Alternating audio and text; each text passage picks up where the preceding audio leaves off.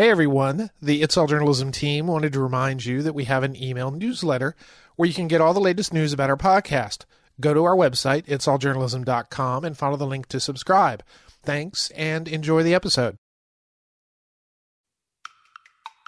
They may want some occasional updates, but there are other needs that we can do and be very versatile in using that platform to message different audiences going through very different life experiences. Back before the internet, daily newspapers couldn't compete with TV or radio in delivering information quickly during an emergency. But digital technology has changed that, and print newsrooms are competing with their broadcast colleagues in delivering essential information instantaneously to their subscribers. I'm Michael O'Connell. Welcome to It's All Journalism. Localities using SMS, which stands for Short Message Service, to text out information during an emergency has become standard practice, but more and more newsrooms are using SMS as a way to share breaking news and information during those same emergencies. Jennifer Hefty is a social and emerging platform strategist with Gannett, and Kara Chiles is Gannett's Senior Vice President of Consumer Products. They're here to talk about how Gannett used SMS to reach their audience during Hurricane Ian. Jennifer and Kara, welcome to It's All Journalism. Hello, great to see you and talk to you today. Thank you. Uh-huh.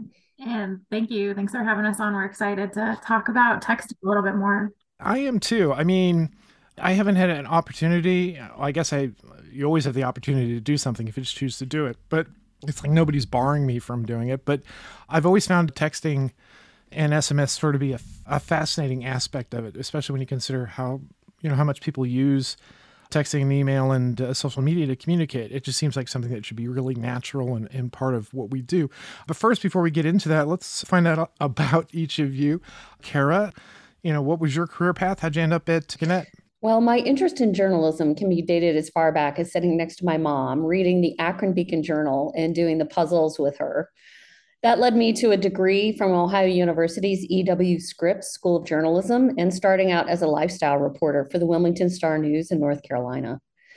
The through line, though, is that I've always played with words. Over time, I became fascinated by the ways we can engage audiences on digital and also how we could build things and solve problems. My role at Gannett today is the best of both of those worlds.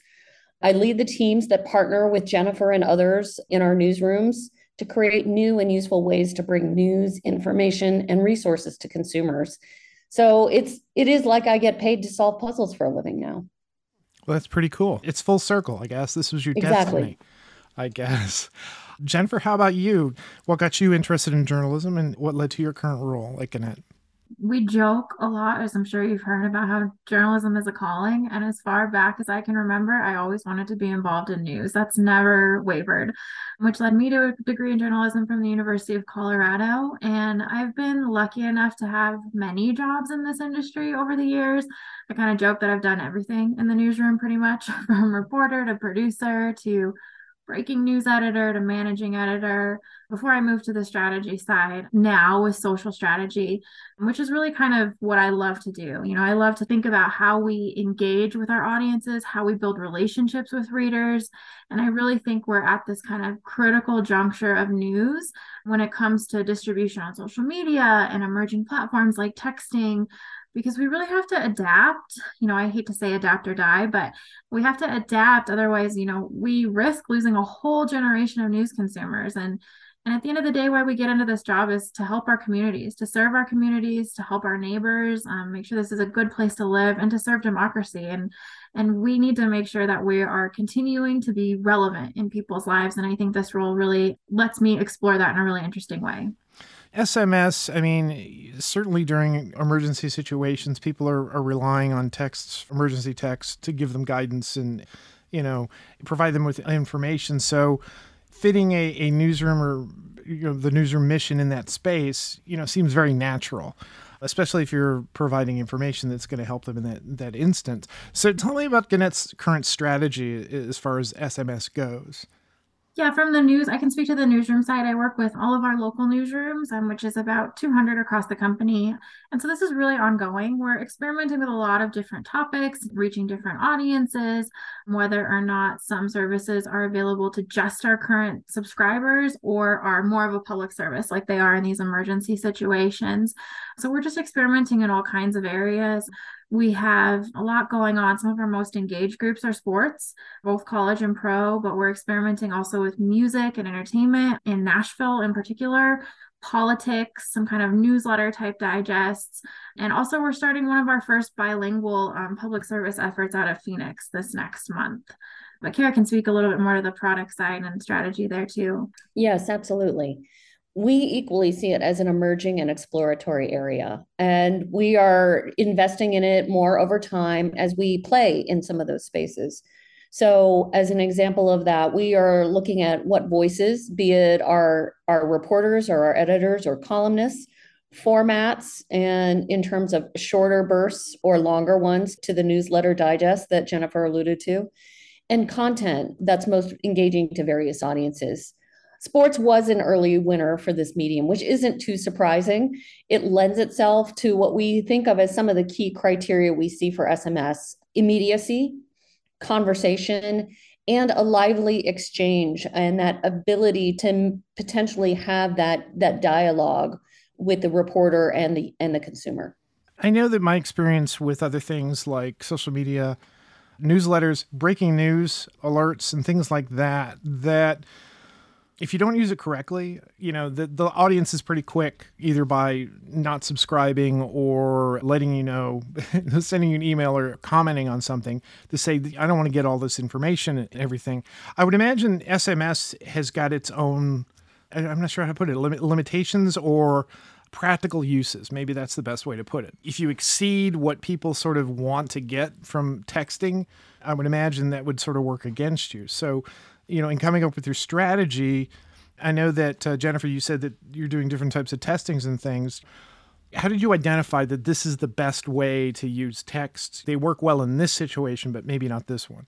Yeah, like Kara said, we're kind of still experimenting and getting in the information gathering phase with a lot of different topics. But the thing I like to think about and encourage our newsrooms to think about is texting is one of the most intimate spaces we have, right? Like, how many times do you want to hand your phone over to a stranger, right? Your inbox is yours and it's personal. And if we're going to be in that space, people really need to feel like they're texting with a friend. It can't be a push alert service, right? There's different avenues for that. It can't be a Facebook bot. It can't be a Facebook group. We are in their inbox with their friends and their family. And so it really is this opportunity to build trust. So when we talk about the language used, the tone of the messages, you know, making sure that people sign off on the messages so they know exactly who they're talking to and people can feel like they're forming a relationship, answering people as they're responding. And we really are having that two way communication there. And the other thing we found through surveys, I, I'm a huge proponent of surveys and just asking our audience what they like and what they don't like. I think that's a very simple way to collect data. What we've heard is that they like kind of short, concise, to the point. They don't like to be overwhelmed, but they really appreciate it when we say, This is how often you'll hear from us. So sometimes when we have people sign up, like sports reporters, they'll say, You know, you might get three texts from me a week, but feel free to send me questions. Or in the storm, we said, You know, at first we're going to send you three text messages a day, and we'll add more if there's major breaking news, and we'll answer your questions. And so they just liked to, us to be able to set that expectation of what they were signing up for. Okay. And we talk about text. I mean, what is it that you're sending to people? Let's go back to the the sports one because I, you know, and I'm glad that you brought that up, Kara, because I tell you, every time that there's some sort of new innovation, it always seems that the sports department is the one that that is sort of in the front and driving a lot of you know the innovation because they understand the needs of an engaged audience and they have an audience that wants to get information quickly so i'd imagine this is a space. It's not surprising that this is a space that they would be involved in. I mean, if you send out like a newsletter, you have a daily newsletter. If you send out, you know, alerts, it's when something is breaking. You know, sometimes on social media, people will have, you know, ask me anything. What type of content? Let's just talk in the sports space at this point. Are you using SMS for? For sports it really are um, most successful campaigns are really people who like i said are having that really conversational tone. So they are sending out their columns like their post game columns but some of them will start off game coverage with saying here's a look at my meal from the press box and take a picture of it and send it out to everybody. Some that i got today from iowa is the reporter kind of recapping what he learned at the press conference and what are what are players and coaches saying and what can you expect? And you know, we have um, one columnist in Indy, Gregg Doyel, who's fantastic at this. And he talked about his anniversary of starting this tech service and he sent a picture of his dogs and how, like, what this group has meant to him. And he gets such amazing replies from people. And so, really, for sports, in that example, it's not really about push alerts. They will send content sometimes. It's not about score updates. There's Twitter. People are watching the game. They don't need that on their phone. They want that behind the scenes insider access that sometimes only our reporters are able to get. If I can build on that point, I think one of the reasons, for example, that when we launched the USA Today Sports Plus experience, we absolutely knew we wanted to include SMS as part of that is creating a space for audiences to interact with the editors and reporters for love of the game. And really, that is why I think sports is so successful in so many different categories, but why it lends itself particularly well because it does have that immediacy. It's not just, as Jennifer mentions, it's not just the breaking news or who won. It's the did you see that play? It's the bragging rights and the competitive spirit of it are really a really good fit when you think about the product content experience of just an enjoyable way to get content that feels a little more personal and a little bit more like if I'm not there, this is the next best thing. It's funny. A lot of what you're talking about seems like the early days of social media. You know, you're trying to get that reporter to adopt a new platform, think about their content in a different way, think about the relationship with their readers in a different way. Do you have any formal training? Do you have any guidance? Do you say, look, this person's doing this? Maybe that's maybe you can figure out a way to do that with your beat. Yeah, I'd say that's something that we're in the process of developing playbooks for different types of services, different topics as we kind of explore, especially for breaking news and public safety. That kind of is its own beast. We're also working to get together people in our network. We're very lucky to be part of a large network um, where people can bounce ideas off of each other. So get together all the hosts of these conversations so they can bounce ideas off of each other. And the other thing I recommend for folks is if you see something that somebody else is doing, like a good entertainment text service or politics, let's sign up for it. Let's see what other people are doing too and kind of bounce ideas and garner ideas that way and see what else is happening in the industry. So the service that you're using is, is subtext. Is that, that correct? Yes. Tell me about that. What has been your experience using that? What has been the newsroom's experience about with using subtext?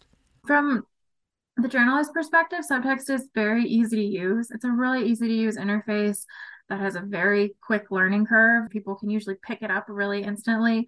And that offers the ability to send out text to mass, to a mass group of people, or respond individually in private one on one conversations. And it also allows us to do things like segment our audience. So if some people are interested in you know, soccer, then they could opt in for that kind of text message or football and they could only get that. We've also used some of that for bilingual a little bit. If they want English messages or Spanish messages, we've experimented with that some too. But it also allows um, multiple people to be in the system at once, which, especially in a situation like Hurricane Ian, is super useful because, you know, there can be three of us and they're going through the dozens of messages that we're getting and trying to respond to different people at one time, which really helps on the workflow side of things. Tell me about Hurricane Ian. What was the newsroom's experience with that? So one of the first times I think we used SMS in uh, like a natural disaster situation was last year in Texas during the freeze. The Austin American Statesman used it. And I still vividly remember being in a news planning meeting, and one of the editors there said, Hang on a second, I'm texting my friend the updates because she doesn't have power or internet, and I'm trying to get her the news that we know about. And it was kind of in that moment we were like, well, we have to figure this out because nobody's getting our content. And it's this public safety information, and people are frustrated with the government. They feel like they're not getting enough information. All the public services are overloaded.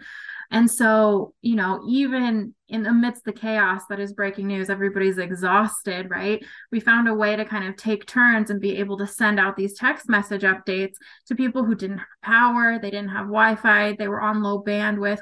You know, we talked a lot about do we start a Facebook group or some other kind of social media? And we realized, you know, if they have to be consistently searching for service, they're draining their battery, and that battery life is precious right now. And so that was kind of our first experiment with it. And so then, as Hurricane Ian was um, approaching landfall, we approached the newsrooms with kind of the same type of playbook. Let's get a couple of people involved.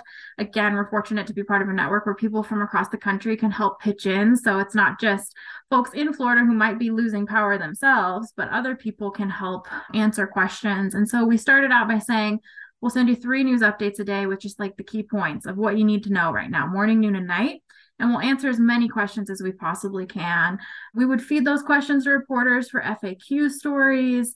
If a lot of people had the same question about, is this bridge out? We would send out another update. Hey, several of you asked about this. This is what we know or what we don't know. We were very honest if we didn't have an answer for them. And so that's kind of how we approached it. And then as the storm subsided and passed through and we moved to recovery, we changed the cadence of the messages a bit but we really tried to keep everything as contained in the message as possible. We would include links, but fully understanding some people might not be able to access those links depending on where they were. So, especially during the thick of the storm, we were trying to just provide as much information as concisely as possible to folks and then answer those one-on-one questions. The links that you were sharing were the ones to stories, to fa- er, FAQs, to public safety facilities, things like that. Yeah, all of the above. But they had live blogs going, live coverage. And so we'd send folks that because they would have the latest updates. But also people who were just worried about relatives, you know, we would connect them with the sheriff's department um, number or the resources that they said, here's how, what you need to do for us to go have, do a welfare check on your loved one, or here's an application for you to get FEMA assistance. We would send out those type of links as well. I think to build on Jennifer's point, the other piece with these, having run through a few hurricanes myself in Wilmington, you are very much waiting for the storm to pass over and to find out what services are going to be made available or come back online in your community. So I think one of the key things that the team did, and partly why Subtext has turned out to be such a both a flexible and and useful platform for us across the network is, as she mentioned, multiple reporters don't have to be in the market to be able to help contribute with updating resources. And further, we we do get direct feedback, and I can share more of a quote from one of the users we had was these updates have been my sanity and lifeline. I appreciate these so much. Thank you for the long hours and pavement pounding you do to deliver the news via text. And that is why people ride out storms in newsrooms. They want to be that resource for their community. And one of the things now that we see is that the text allows us to both serve those peoples in the in those communities, but also it allows us to then pivot to other communities where they may not be living and breathing that storm. They may want some occasional updates, but there are other needs that we can do and be very versatile in using that platform to message different audiences going through very different life experiences. The other thing I'm thinking about, I know that if if you sign up for SMS alerts locally, you're going to hear from the place where you live. Location, I mean, obviously, the people who are being affected by the storm, you want to get that information. And I think you even kind of talked about the fact that, you know, family members from out of state. I mean, how much does locality figure into sort of successful texting, I guess? Did you see a lot of people from outside the area? sign up for it and try to get alerts? Yeah, I'd say um, according to the survey we did for Hurricane, Ian, the majority of people said they live full or part time in the Fort Myers, Naples, and Sarasota area. Outside of that, the next biggest group they were in Florida, but there were people from out of state who were checking in on loved ones. But the vast majority were folks that were local to the area. And we talked about it a lot, especially with this storm. Do we need separate services for Naples, for Fort Myers, for Sarasota? And honestly, that came down to our bandwidth and resources and what we were able to provide, and also the unpredictability of the storm, not knowing exactly what was going to happen when, who was going to be hit as it could make a turn, what the recovery was going to look like. And so we decided to loop it all in one. We didn't receive any negative feedback about that. We have 18 newsrooms in Florida, and the three that were involved in this particular service were Sarasota, Naples, and Fort Myers. Okay. As we, we've sort of said, it's pretty easy to see how this is useful during a crisis situation. Have you thought about how you're going to incorporate it in other types of you know, I'm sitting here, we're, we're a week away from the midterm elections. Do you have an SMS strategy for that? We do have a few. We have a hyper local one in Nashville which the journalists in that newsroom would tell you it's going to be more interesting about what happens post election than the election itself and what happens at the start of the legislature. So we are, you know, using the election to help try to build our audience in that. So when the ledge starts in Tennessee, we have folks engaged in that group. And then USA Today also has a your vote text message service going on right now as well, um, tied to the midterms.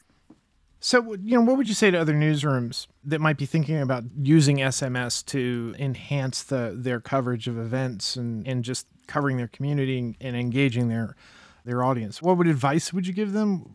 What would you say that well, this seems to work and this maybe doesn't seem to work? The biggest advice I have from any newsroom is to plan early as much as we can, especially for these natural disaster situations. Sometimes we have a heads up that it's coming. Make it part of your breaking news plan and put it in your toolkit for other topics. Again plan early get a good plan together get good good good promotion plan. And also for anything get a small team together. I mean this could be like three people right? And help share the load because especially in those chaos of breaking news situations then nobody's getting burnt out right? One person can take two hours on monday morning and then somebody could take two hours monday evening and you can share it and that really has been the most successful thing because I know this can sometimes feel like, oh, it's one more thing we have to do on top of all the other things we have to do. This direct line with our audience is something we don't get. You know, I've had editors who are exhausted from breaking news coverage, honestly, tell me with tears in their eyes, you know, I'm not used to people thanking me for the work that I do. And this is amazing. You know, it was one more thing, but it was ended up being the one thing that really fueled everybody when they were running on empty. So, and beyond breaking news, the relationships you form with your audience are just invaluable and are inspiring.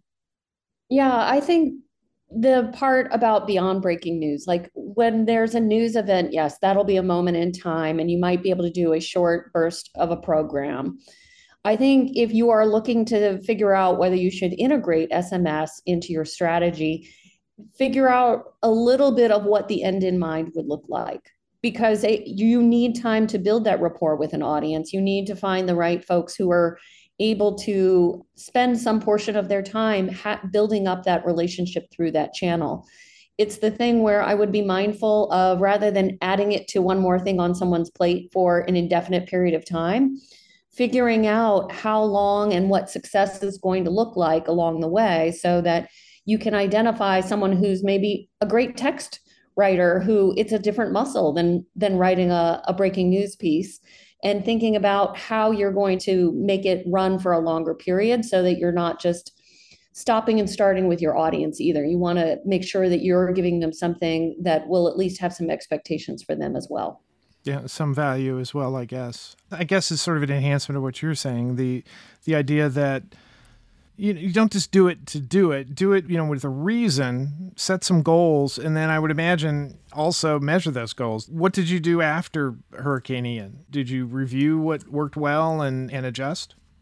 Yeah that's currently what we're in the process of doing right now. In austin we did the same thing. We sent out a survey. That's what we do as we wrap up all programs and sometimes we'll do it in the middle of a program too to ask people we like to know who they are. Who are we texting with? What audience are we reaching? That helps us form strategies about promotion and who we can reach in the future. And then we ask them just very blatantly what did they like? What did they not like? Are they subscribers? Does this make them want to subscribe and support our work? And then we kind of you know get together and do some postmortems about what's next. For our ongoing campaigns you know, we're setting up some schedules to check in on are we growing our audience? Is it the size that we want it to be? What are the text messages like? Have those kind of real editor type conversations about these text messages. Do we need to do some promotion around a big game and doing some regular check ins to kind of see where we're at, see how everybody's feeling about it, and kind of plot out the next steps? I think it'd be remiss if I if I didn't ask this, Kara, as the you know senior vice president of consumer products. I mean, I know that when when we're talking about email marketing, we're talking about newsletters, there's a strategy that goes in there that's also a business strategy. Is there a business strategy to SMS? I would say what we see right now is this is a another avenue that our audiences are telling us by which they want to receive news. I think to what we've been discussing, we are all getting the message, if you will, that users are overloaded, that countless things are demanding their attention every single day can we provide a service? Can we provide a moment of levity for them in a burst that they can receive on their phone that they choose? If that actually helps create that relationship with them that builds loyalty with them, that is the business value. Not to be cold and, yeah. and, and capitalistic. You establish these relationships so that later on, when there is a, the uh, breaking news situation or whether there's something else is going on where they're really going to need you and depend on you, that they would go to you and you would be in that place. You've already established that relationship. Kara, Jennifer, this has been a great conversation. I learned quite a lot about SMS. I wish you continued luck with this. And, you know, I encourage people to, uh, you know, check out what you guys have been up to. I think it's really fascinating. Thank you. Thank you.